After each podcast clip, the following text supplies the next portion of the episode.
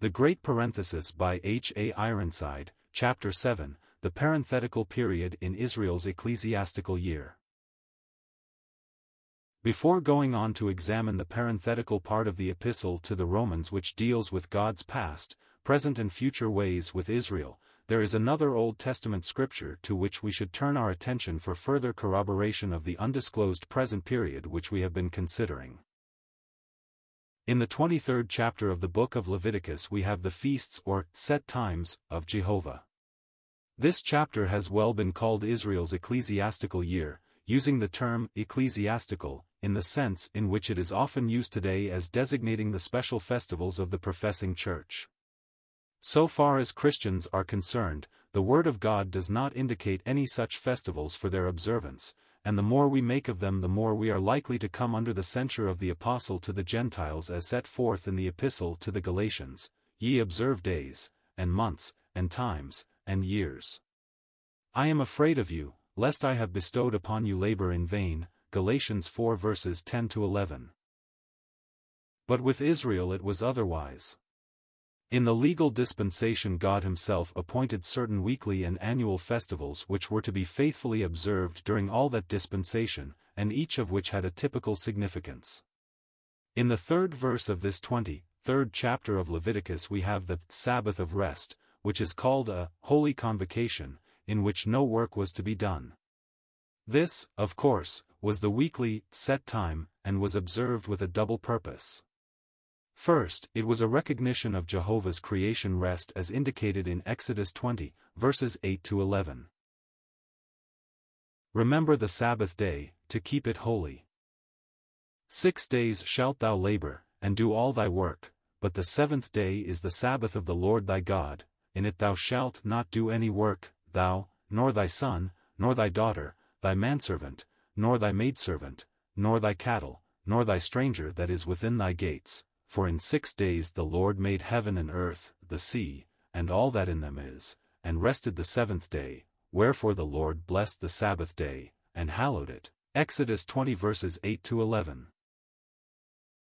Then in Deuteronomy 5, where we have the reiteration of the Ten Commandments, another reason is given for the observance of the Sabbath. We read in verse 15, And remember that thou wast a servant in the land of Egypt, and that the Lord thy God brought thee out thence through a mighty hand and by a stretched out arm, therefore the Lord thy God commanded thee to keep the Sabbath day. This second reason makes one thing very definite, namely, that the Ten Commandments as such were never given to the Gentiles but solely to Israel, the covenant people. Of course, when the Gentiles became familiar with them, it was their responsibility to maintain the high moral standards there set forth, but nowhere are we told that the Sabbath was a sign of God's covenant with the nations. It had both a backward and a forward aspect. Looking forward, it typified the rest that remains for the people of God, a Sabbath rest which will be enjoyed eternally by all who know Christ as Savior, as indicated in Hebrews 4, verses 4 to 9. The reason that the Sabbath occupies the first place in this list of the feasts of Jehovah is because God's first thought for mankind is his last. He has ever had before him the time when in the new heavens and the new earth he will dwell with his people in a condition of perfection, after all the varied experiences through which men shall pass during their sojourn in this world. In verse 4 we read, These are the feasts of the Lord, even holy convocations, which ye shall proclaim in their seasons. The word feasts here is somewhat misleading. We think of a feast as a time of merriment and enjoyment, possibly even as an occasion when we regale ourselves with toothsome viands, but no such thought is necessarily connected with the word used here.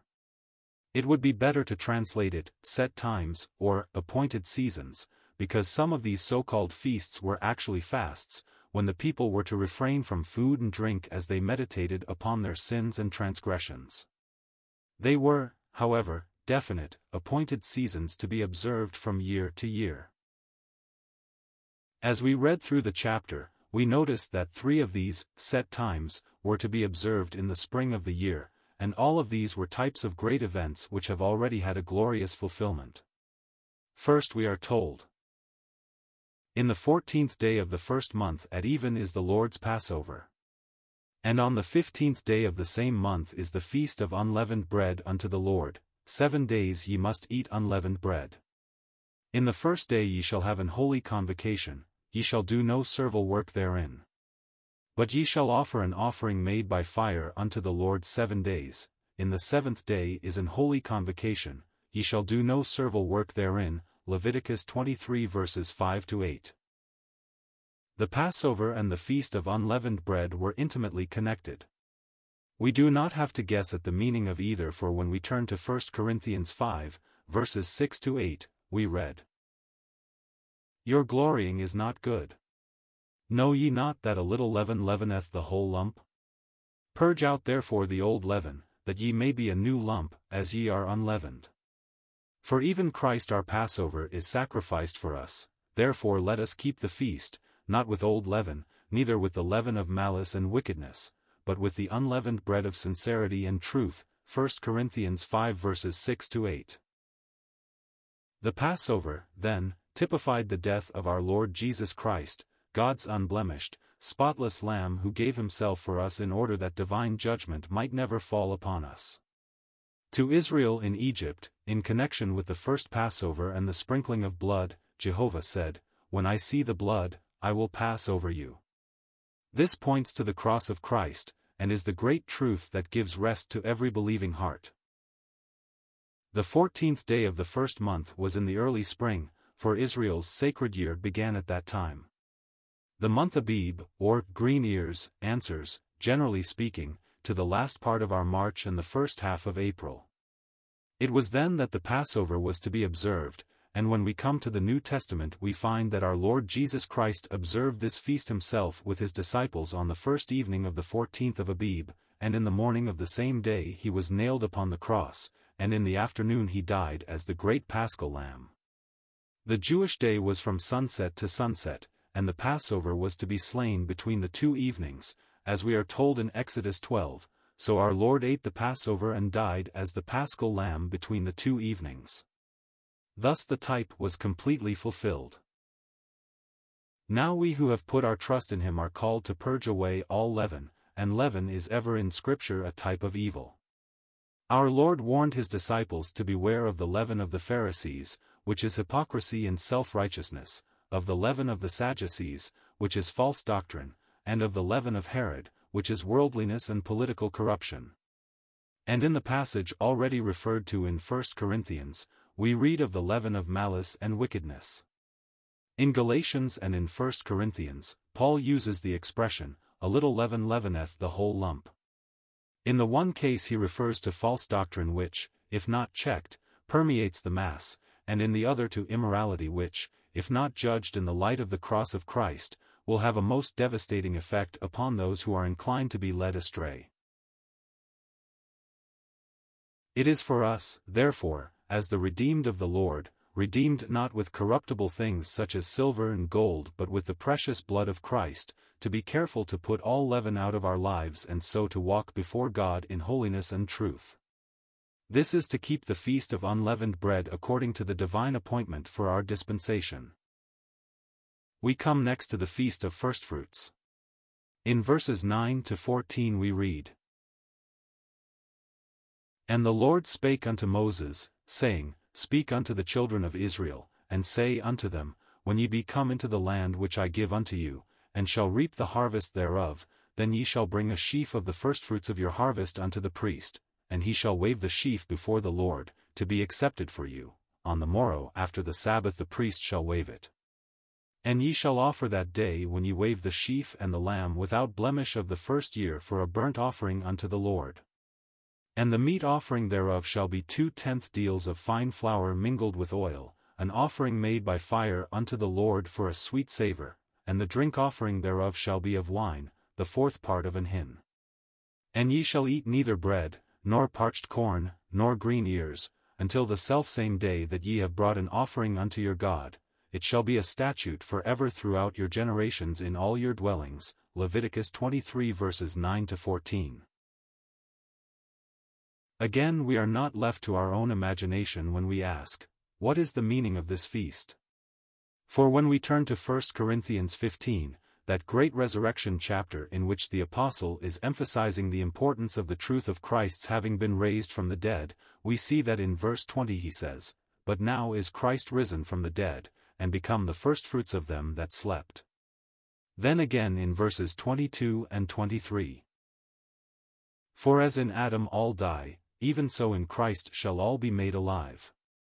But every man in his own order, Christ the firstfruits, afterward they that are Christ's at his coming. 1 Corinthians 15 verses 22 to 23. The presentation of the firstfruits, then, typified the rising of Christ from the dead and his acceptance by God the Father after he had completed the work upon which our redemption rests. And notice in verse 11 of our chapter, it was on the morrow after the Sabbath that the priest was to present the firstfruits before God. Now remember that our Lord Jesus Christ died on Passover day and was raised again at the beginning of the first day of the week following. We can see how God here pictures the setting aside of the Sabbath of the law and the bringing in of what the Apostle John calls, in Revelation 1, the Lord's Day. From Psalm 118, we infer that the Spirit of God put special honor upon this day because of the glorious event which was then to take place. In verse 22 we have the rejection of Christ involving his crucifixion, the stone which the builders refused is become the headstone of the corner. His resurrection and the sanctity of the new day are implied in verses 23 and 24, This is the Lord's doing, it is marvelous in our eyes. This is the day which the Lord hath made, we will rejoice and be glad in it. Throughout the last Sabbath of the Jews which God ever recognized, no one on earth could possibly know whether redemption was a success or not. The body of the Lord Jesus Christ after his death upon the cross lay in Joseph's new tomb. Had he not come forth in resurrection on the first day of the week, all his declarations in regard to the great work he came to do would have been proved false. It was his resurrection which made it manifest that he was indeed the promised Saviour of mankind. He was delivered up to death for our offences and was raised again for our justification. Christ having completed the work that saves, God bore witness to his delight in his Son and his satisfaction in the work he had accomplished by raising him from the dead. The Lord Jesus as the risen one has been accepted of the Father, and all who believe are accepted in him. There is much more in this section that we could dwell upon, but I pass over it now because my chief object is to show how what we have here links up with what we have already been considering. In the next section we have the Feast of Pentecost. Note verses 15 to 22. And ye shall count unto you from the morrow after the Sabbath, from the day that ye brought the sheaf of the wave offering, seven Sabbaths shall be complete, even unto the morrow after the seventh Sabbath shall ye number fifty days, and ye shall offer a new meat offering unto the Lord.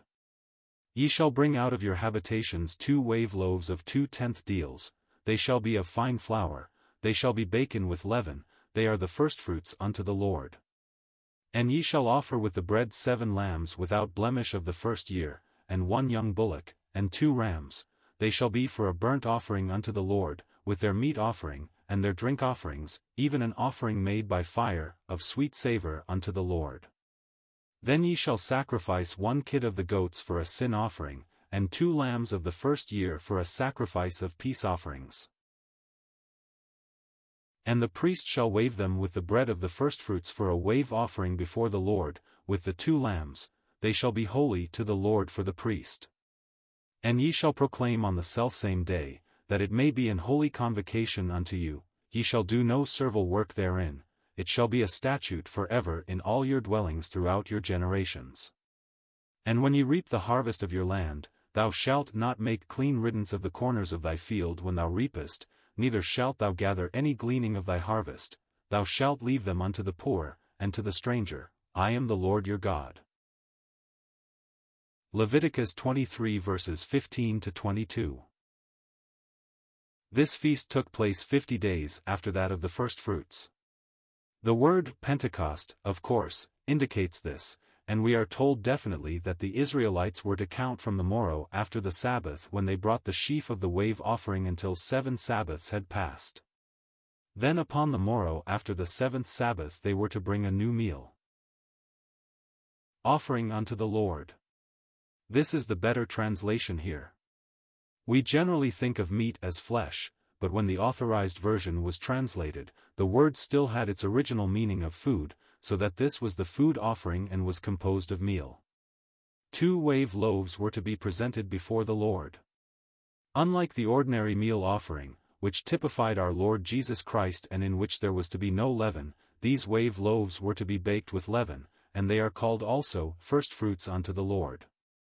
It is clear, then, that they typify not Christ himself but believers in Christ in whom there is a sinful nature, as there was not in him, but that nature has been judged in the light of the cross of Christ and therefore the leaven is conceived of as baked. They represent, then, redeemed sinners who have been born of God, even as we read in James 1, verse 18, Of his own will begot he us with the word of truth, that we should be a kind of firstfruits of his creatures. Now, we have the fulfillment of this feast on the day of Pentecost as recorded in the second chapter of the book of Acts. It was then that our Lord baptized believers by the Holy Spirit, and this baptism, we are told in 1 Corinthians 12, verse 13, formed the one body which is the church of this dispensation. It is well to notice the full statement in 1 Corinthians. For as the body is one, and hath many members, and all the members of that one body, being many, are one body, so also is Christ. For by one Spirit are we all baptized into one body, whether we be Jews or Gentiles, whether we be bond or free, and have been all made to drink into one Spirit, 1 Corinthians 12 verses 12 to 13. The two loaves undoubtedly picture the two groups, Jew and Gentile. Both alike were sinners, both had to judge their sins in the light of the cross, both are accepted by God in all the value of the work of his Son. There is no intimation here, however, that both would form one body, nor was that made known on the day of Pentecost, but through the Apostle Paul, as the chosen vessel of testimony to the Gentiles, this truth was later made known as the dispensation progressed.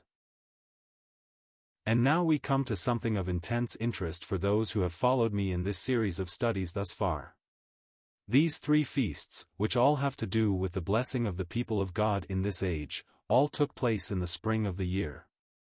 There were no more such set times until the seventh month, which would answer to our September-October, and then there were three more feasts following one another in quick succession and intimately linked together. But all of them have to do particularly with God's future dealings with the nation of Israel, so that we have a period of some five months in which there were no special, set times, indicated. This long period fits in perfectly with the parenthesis in God's prophetic plan which we have seen must be taken into account in so many places if we are to rightly apprehend what God is doing now.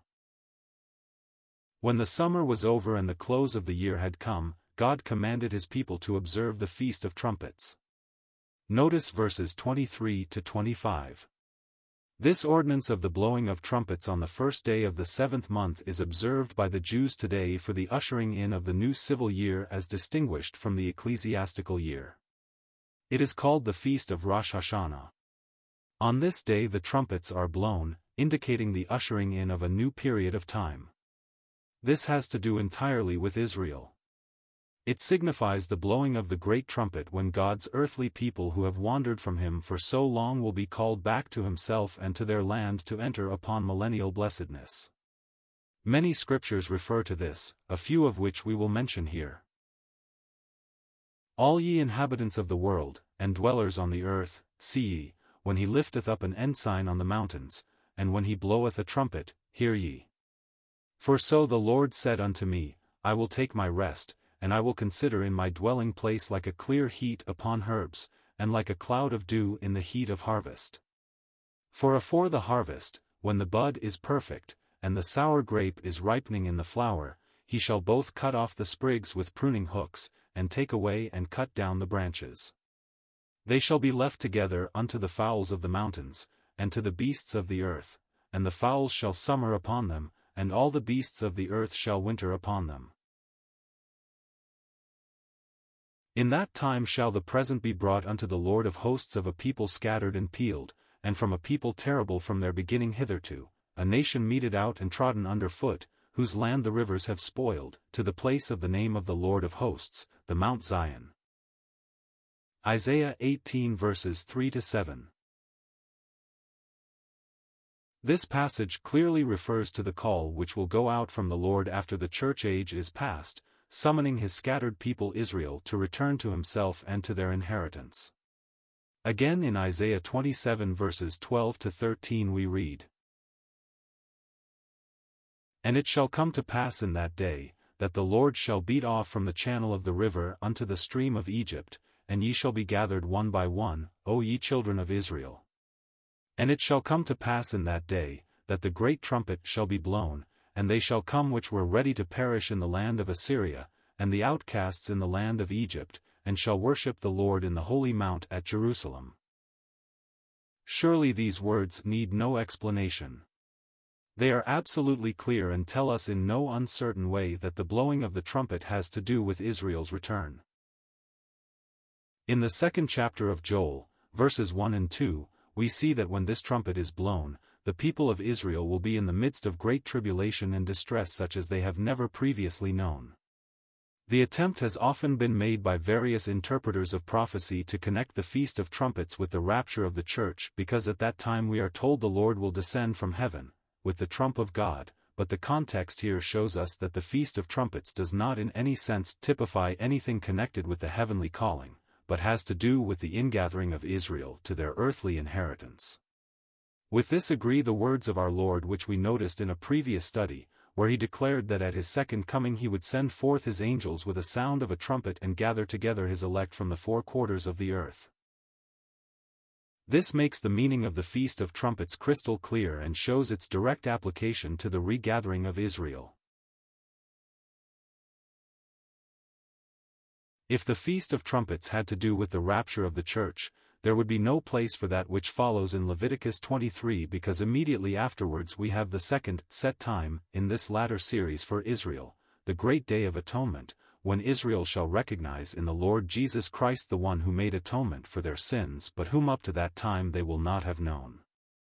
Let us read carefully verses 26 through 32.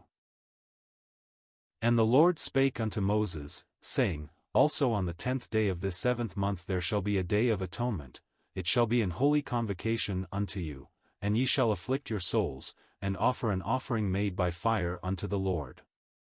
And ye shall do no work in that same day, for it is a day of atonement, to make an atonement for you before the Lord your God. For whatsoever soul it be that shall not be afflicted in that same day, he shall be cut off from among his people. And whatsoever soul it be that doeth any work in that same day, the same soul will I destroy from among his people. Ye shall do no manner of work, it shall be a statute for ever throughout your generations in all your dwellings. It shall be unto you a Sabbath of rest, and ye shall afflict your souls, in the ninth day of the month at even, from even unto even, shall ye celebrate your Sabbath, Leviticus 23 verses 26 to 32.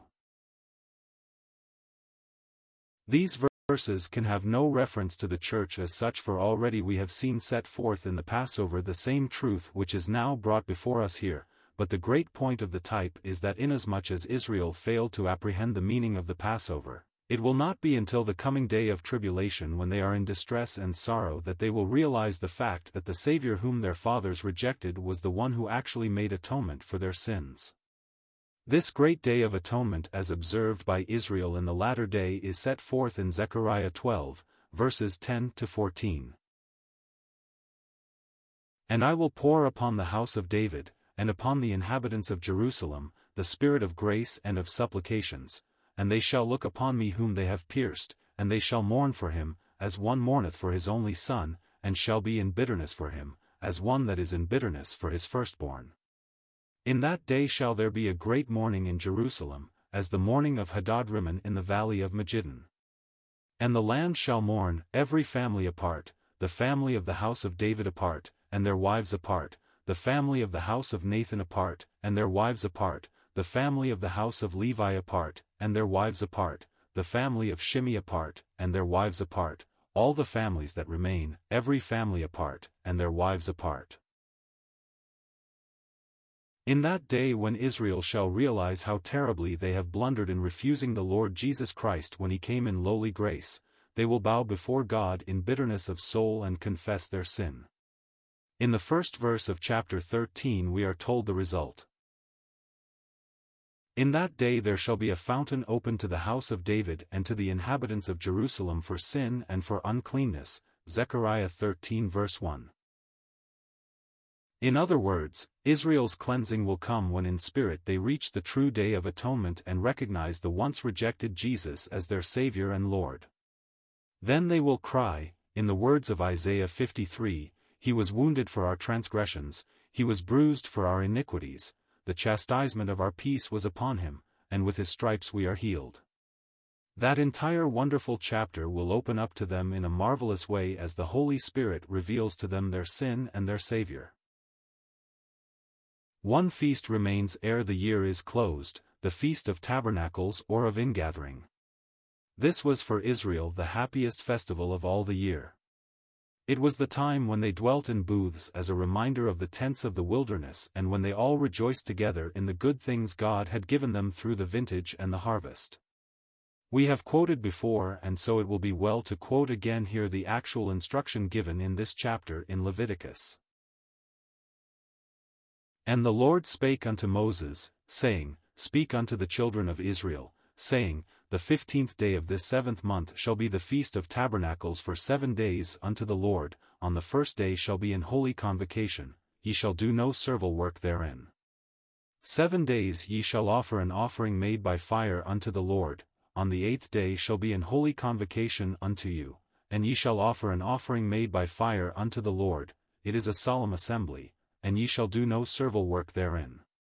These are the feasts of the Lord, which ye shall proclaim to be holy convocations, to offer an offering made by fire unto the Lord, a burnt offering, and a meat offering, a sacrifice, and drink offerings, everything upon his day, beside the Sabbaths of the Lord, and beside your gifts, and beside all your vows, and beside all your freewill offerings, which ye give unto the Lord. Also in the fifteenth day of the seventh month, when ye have gathered in the fruit of the land, ye shall keep a feast unto the Lord seven days, on the first day shall be a Sabbath, and on the eighth day shall be a Sabbath. And ye shall take you on the first day the boughs of goodly trees, branches of palm trees, and the boughs of thick trees, and willows of the brook, and ye shall rejoice before the Lord your God seven days. And ye shall keep it a feast unto the Lord seven days in the year. It shall be a statute for ever in your generations, ye shall celebrate it in the seventh month. Ye shall dwell in booths seven days, all that are Israelites born shall dwell in booths, that your generations may know that I made the children of Israel to dwell in booths, when I brought them out of the land of Egypt, I am the Lord your God. And Moses declared unto the children of Israel the feasts of the Lord. Leviticus 23 verses 33 to 44. Surely anyone familiar with the Word of God can see in this the picture of that wonderful day when the Lord Jesus shall return in power and glory, and his earthly people will be brought into blessing here in the world and will dwell beneath their own vine and fig tree, rejoicing in the goodness of the Lord. Then the prophecy of Zechariah will have its perfect fulfillment.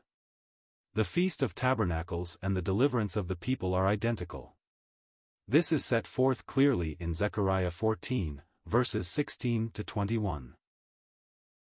And it shall come to pass, that every one that is left of all the nations which came against Jerusalem shall even go up from year to year to worship the King, the Lord of hosts, and to keep the feast of tabernacles.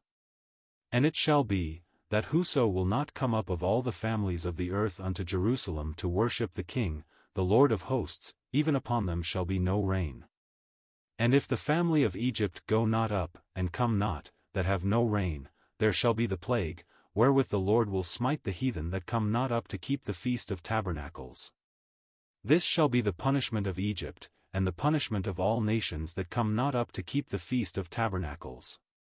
In that day shall there be upon the bells of the horses, holiness unto the Lord, and the pots in the Lord's house shall be like the bowls before the altar. Yea, every pot in Jerusalem and in Judah shall be holiness unto the Lord of hosts, and all they that sacrifice shall come and take of them, and seat therein, and in that day there shall be no more the Canaanite in the house of the Lord of hosts.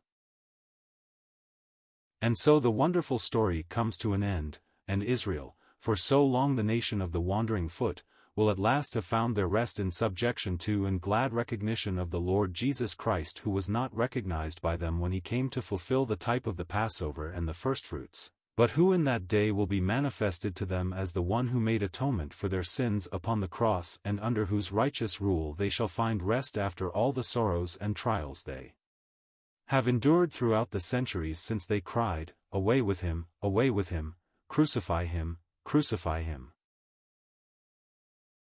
The break between the two sets of feasts is clear and definite, and is corroborative evidence that our interpretation of the parenthesis in Daniel 9 is the very truth of God in regard to his prophetic dealings with Israel and the world.